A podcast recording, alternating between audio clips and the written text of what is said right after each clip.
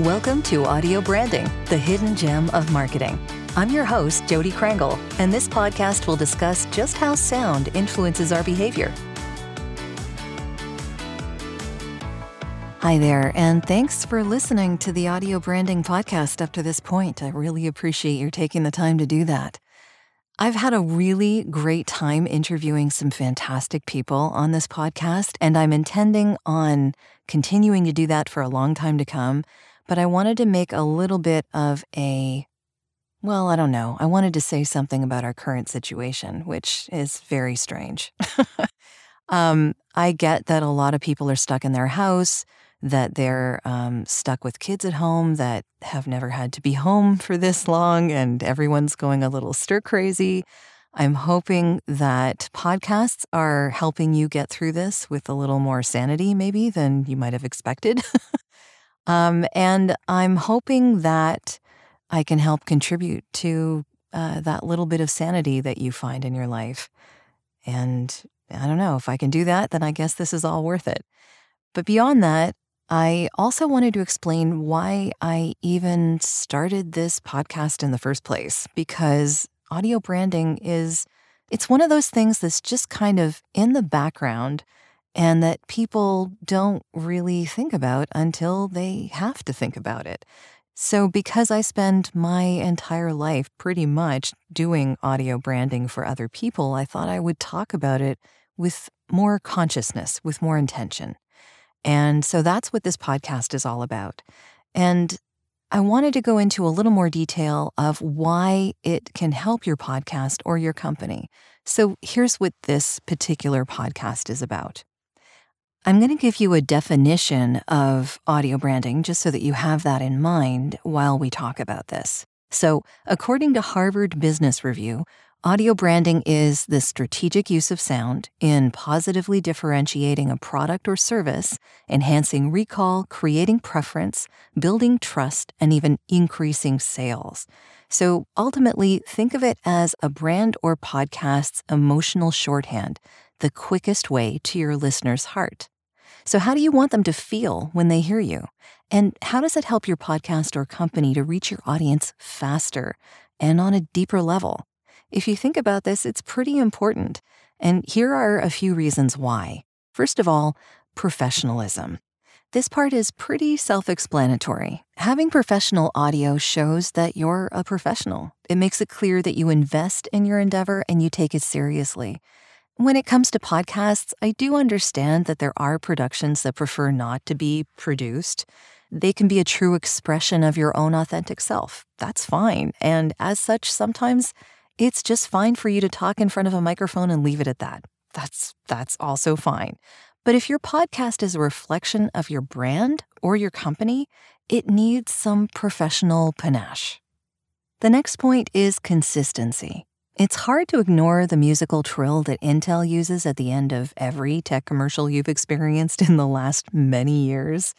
Even on the radio, where there are no visuals, the consistent use of that sound, along with the promise of quality in the visuals think about it, you were seeing quality inside on all of these commercials has made the two ideas forever intertwined in our minds. So now you don't need to see that promise anymore. All you need to do is hear it. Mazda uses the playful whisper of a child saying, Zoom, zoom, to convey both a sense of power and a sense of wonder. Not a bad image for a car. And I know you've heard and can easily recall the three notes played when NBC comes on the television. What kind of emotion does that create in you? It probably depends on the shows they air and how much you love them, but you know, think about it anticipation, nostalgia, something else. This kind of powerful memory response triggered by a sound can also work with something as simple as only one tone, like the Taco Bell Sonic logo, or what used to be called an earcon. And I'll link to a Wikipedia definition of this in my show notes and on my blog. My blog about advertising at Cannes talks about this in more detail. What happens when an advertising campaign replaces the distinctive sound of Big Ben in London with the Taco Bell bell? You definitely get a media explosion, that's what. Sound can very closely be associated with a company and their brand, but only if it's consistent and persistent. If the audio of a brand changes too often, it can become jarring or confusing to those you're trying to reach. Changing a company's sound capriciously can actually damage a brand. Also, keep in mind that you might get tired of your audio branding. Believe it or not, your boredom isn't a good reason to change it. Keep it until your accountant says it's no longer working. Are sales dropping? Are clients no longer contacting you?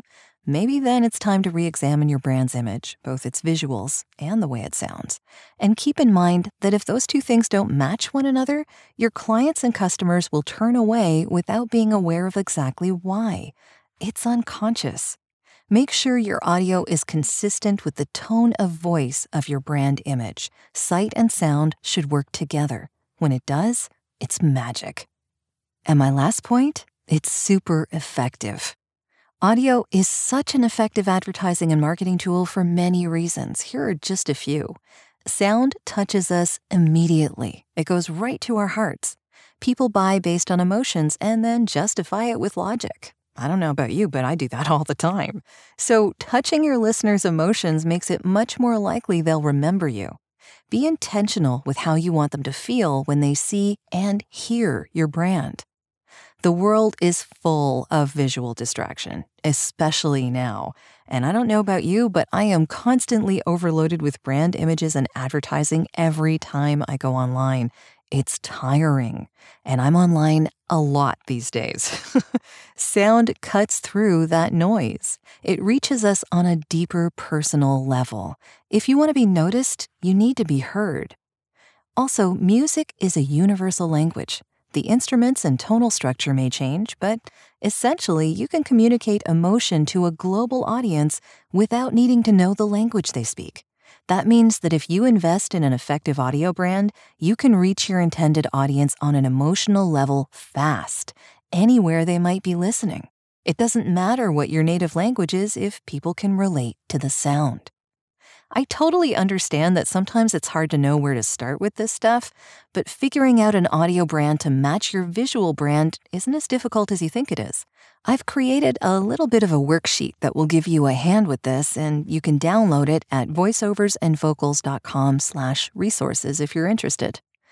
And with that, I will end this longest of solo podcast episodes I've ever done. and just wish you health, happiness, and safety. Take care of yourself, okay?